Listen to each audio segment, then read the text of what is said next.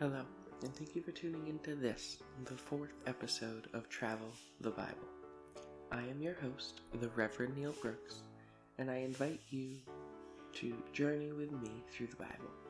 We will travel through all 66 books of the Bible, making stops in each book to talk about some of the stories that you might have heard before and some that may be entirely new to you. Our journey continues this week with the book of Numbers, and our main passage will be Numbers chapter 20, verses 6 through 12, starting with verse 6.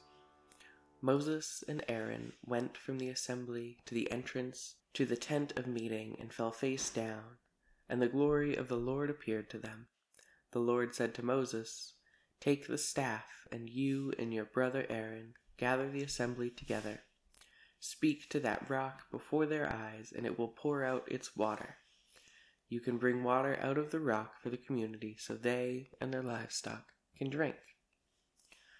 So Moses took the staff from the Lord's presence, just as he had commanded him.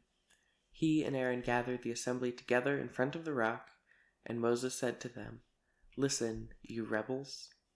Must we bring you water out of this rock? Then Moses raised his arm and struck the rock twice with his staff. Water gushed out, and the community and their livestock drank. But the Lord said to Moses and Aaron, Because you did not trust in me enough to honor me as holy in the sight of the Israelites, you will not bring this community into the land I give them. Today's story is one that seems very similar to the one that we looked at in Exodus. The Israelites are walking through the desert and they don't have any water. They complain, Moses asks God for help, and then water comes out of a rock. Now, it is important that we consider this story as similar to the other because these are the same people on the same journey with mostly the same problems. They have already seen this miracle. Water has already been brought out of a rock for them before, yet they are still afraid that they will not have any water when they need it. Now we've all been there. Despite the fact that we know everything's gonna work out, we often lean into our fears because it seems so easy. Courage, trust in the Lord can be hard when things don't seem to be going right in the moment. For the Israelites, they knew that the Lord could create water out of the rocks in the desert, but they were still bound to their human fears of dehydration and death. At this point in their journey, the Israelites have traveled for somewhere around 39 years. They are unimaginably tired, and I'm sure they are always stressed and on edge. When they set out from Egypt, they were told that they were going to go to the Promised Land. The whole 40 years in the desert part was buried somewhere in the terms and conditions. And the rock that Moses struck in Exodus had been giving them water for the last 39 years. But after Moses' sister Miriam died, the water dried up. So that is what brought them into their current situation. The well, which had worked for the entirety of their journey since Mount Sinai, suddenly stopped giving them water. Now, this would, rightly so, scare them. Their only water source, which they had depended on for their lives, their children's lives, and their livestock for 39 years, has dried up out of nowhere. We can think of this in our own lives. We may not have a rock that water has been coming out of for 39 years, but we all worry about when the good things we have are gone. Maybe losing a job, the end of a relationship, or even the loss of a loved one. Sometimes the good times last for months, years, decades. But the well eventually dries up. When that happens, we're often left wondering why. It is important that we remember that God is with us, He sees our struggles, and helps us figure out how to move forward. For the Israelites, the way forward was a new rock that would also provide them with water. This was, after all, the most likely outcome. God had, at this point in their journey, already provided water twice. He'd provided food and guidance, so they had no reason to believe that he couldn't or wouldn't do it again. But the Israelites were always quick to doubt that God was with them. In this story, there's a difference in God's expectations for Moses. In Exodus chapter 17, verse 6, it says, Strike the rock, and water will come out of it for the people to drink. In Exodus, Moses is told to strike the rock, whereas Numbers chapter 20, verse 8, Moses is told, Speak to the rock before their eyes, and it will pour out its water. The difference seems small. Strike the rock, talk to the rock. Either way, it's just a rock. But to God, the directions are important. I read in a commentary that the reason there was such an important difference is that God was telling Moses to show the community that God was the one doing the actions, because all Moses had to do was ask. Now, verses 10 and 11 say, Listen, you rebels, must we bring water out of the rock? Then Moses raised his arm and struck the rock twice with his staff. Water gushed out, and the community and their livestock drank.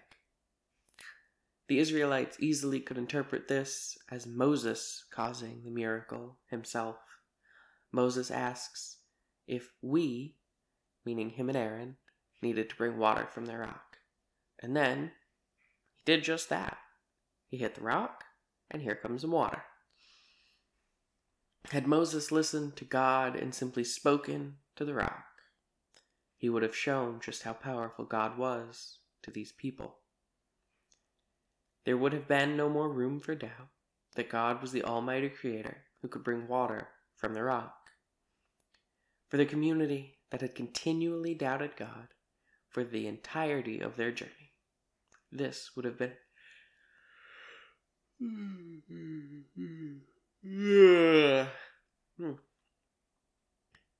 For the community that had continually doubted God for the entirety of their journey, this would have been an important reminder of why they had followed Moses in the first place.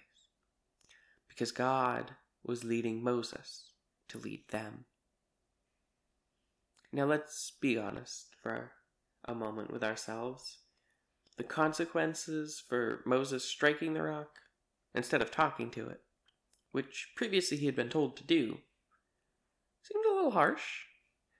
Verse 12 says, Because you did not trust in me enough to honor me as holy in the sight of the Israelites, You will not bring this community into the land I give them. Now Moses has led these people for 39 years through wilderness and desert. He knew from the beginning that all of this would be worth it when he led them into the promised land. Now, that motivation, that reason for doing all of this was gone for a simple act of frustration on his part. Now, there are a lot of interpretations on why Moses was punished so severely for what seemed like such a simple thing. Hmm. Hmm. Now, there are two of these, and I mean there's probably a dozen, that made a lot of sense to me. I've already mentioned one. So, the first reason is simply because Moses' actions took away from God's glory. Moses made it seem like he was the one responsible for the water and the rock. Now, to me, this seems the most logical reason. You know, he's putting himself in the place of God. God has to respond to that. Now, the other reason that lined up nicely with the scripture is that Moses simply didn't trust in God himself. God said that water would come out of the rock, with Moses simply speaking. Yet instead, he struck the rock twice.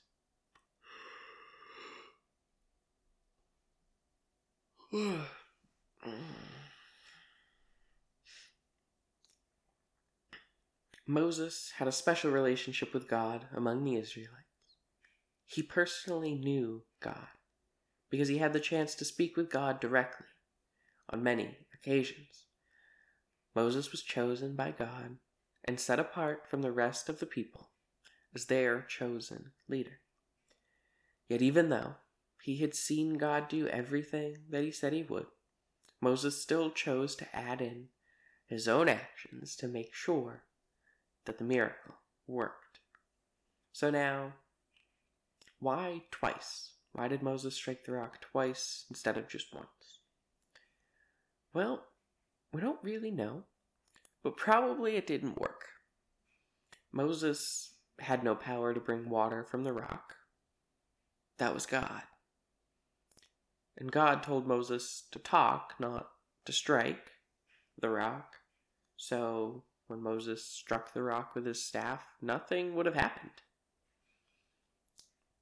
But when it became clear that Moses was not going to follow God's directions, God showed his mercy and still provided the Israelites water to drink. Today, God is still telling us to speak to the rocks, and He is still bringing forth water, even when we choose to strike the rock instead. I think it's important to address the idea of doubt in your faith. We are far more like the Israelites than we are Moses. God had a lot of expectations for Moses because he was chosen to lead the Israelites and to meet with God in person directly. Moses had no reason to ever doubt God, and he was unique among the Israelites. You are not Moses, and neither am I. God expects us to have doubt. We are expected to wrestle with issues in faith. This is normal. If you are struggling in your own faith this week, I want you to know that that's okay. Faith is a journey, and a very personal one at that. Your relationship with God is different than the person next to you. When those questions and those doubts about your faith do arise, I invite you to explore them, not to ignore them. The Bible is full of people who doubted their faith, from Abraham all the way through to the disciple Thomas. They doubted, they questioned. In the Gospel of John, Thomas doubted that Jesus rose from the dead because he had not seen it himself. Jesus chose to respond to Thomas by showing him a week later, answering all of Thomas's questions and doubts. Jesus here is showing us that doubt is okay.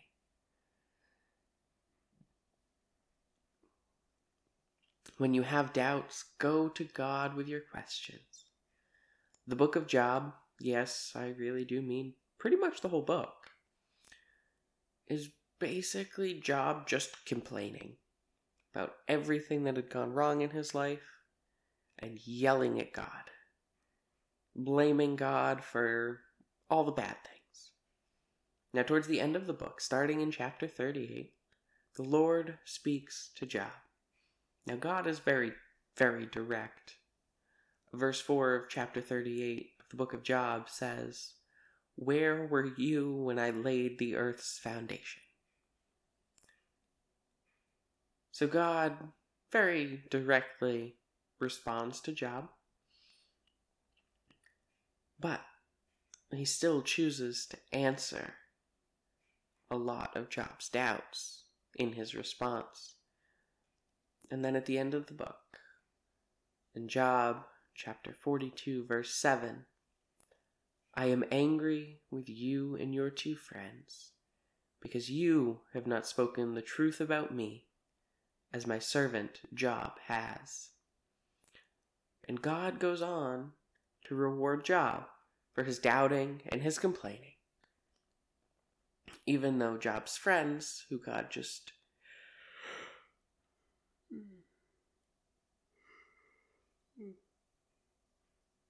called out, were far more faithful and far better servants.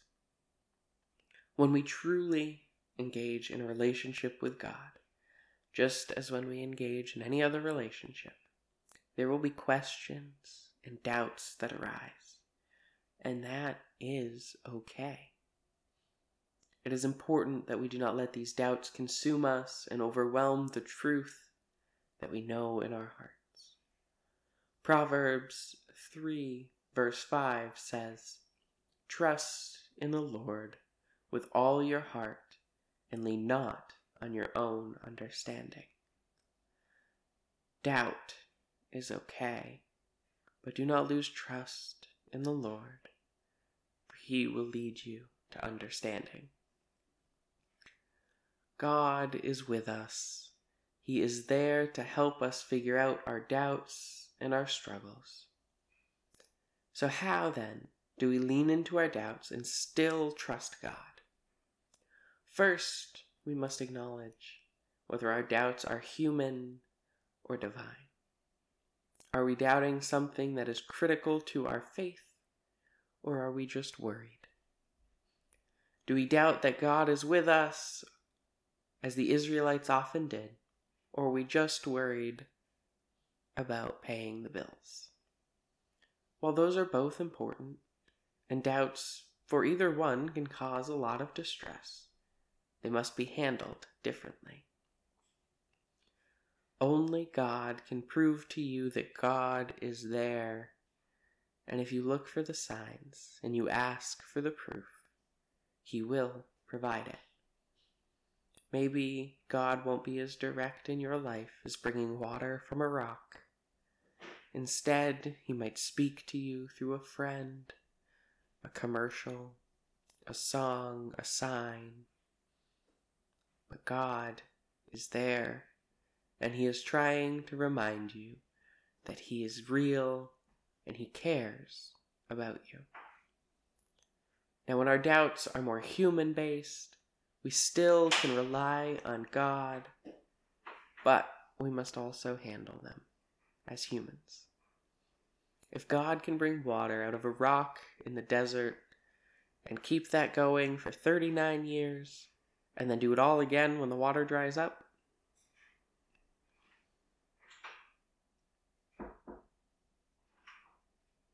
Then God can bring to us all that we need. Sometimes God will not answer our prayers in the way we think He will, or even the way we want Him to.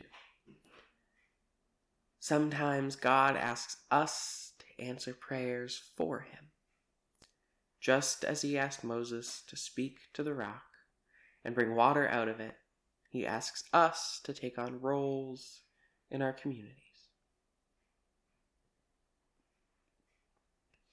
When we do good works in the community, it is important to recognize God's role in it. We acknowledge the wonderful work that we can do, while also attributing the success to God. Let us, for a moment, think about a specific mission project that many of you may have heard of or worked on in the past Operation Christmas Child. This is an organization that collects donations, they are packed into shoeboxes, and they are sent all over the world so that children in third world countries who are suffering from a lack of resources, the devastation of war, and mass displacement can still experience a little bit of joy during the holidays. It is through missions like this that we can do God's work in the world. We are called to do these things to share in the love of Christ, but do not think, even for a moment, this is not also answering the prayers of those children and families. When we set out to help the poor the hungry, and the homeless, we are doing God's work. God does not abandon his people. He is the one who pulls water from the rock, but just as he did in Exodus and Numbers and many other places throughout the scripture, sometimes God chooses to use us to reveal those miracles to others. So the next time you have an opportunity to do good and help others, enjoy the feeling. Enjoy the feeling that you made someone's day, their week, maybe even their life better. But remember that God is the one who made you and gave you those feelings so that you would go into the world and make a difference. Do not forget that you are sharing the love of Christ with the world and that itself is a miracle. A miracle that the world needs now more than ever. I pray that we can find more ways to do God's work, that our actions can benefit His kingdom here on earth. Matthew chapter 6, verses 33 and 34. But first seek His kingdom and His righteousness and all these things will be given to you as well. Therefore, do not worry about tomorrow, for tomorrow will worry about itself. So it is easy for us to dwell on what is to come, lose sight of what we can do today. The church should serve as a beacon in the community, focused not on our own desires and concerns but on the needs of those around us. For a church without a mission is just a building. When Jesus commanded his disciples, they were not instructed to gather in a building on Sunday morning and teach. Instead, they were instructed, Go therefore and make disciples of all nations, baptizing them in the name of the Father, and the Son, and the Holy Spirit teaching them to observe all that I have commanded you. So, what did Jesus command them? He commanded the disciples feed the hungry, let the thirsty drink, welcome the stranger, clothe the naked, visit the sick and the imprisoned, and above all, love one another as I have loved you. And that is what we are called to do. We are called to serve our communities, not ourselves. This week, I leave you with this benediction. Go in peace and remember that he who can pull water from the rock is acting in your life to bring forth everything that you need. Amen.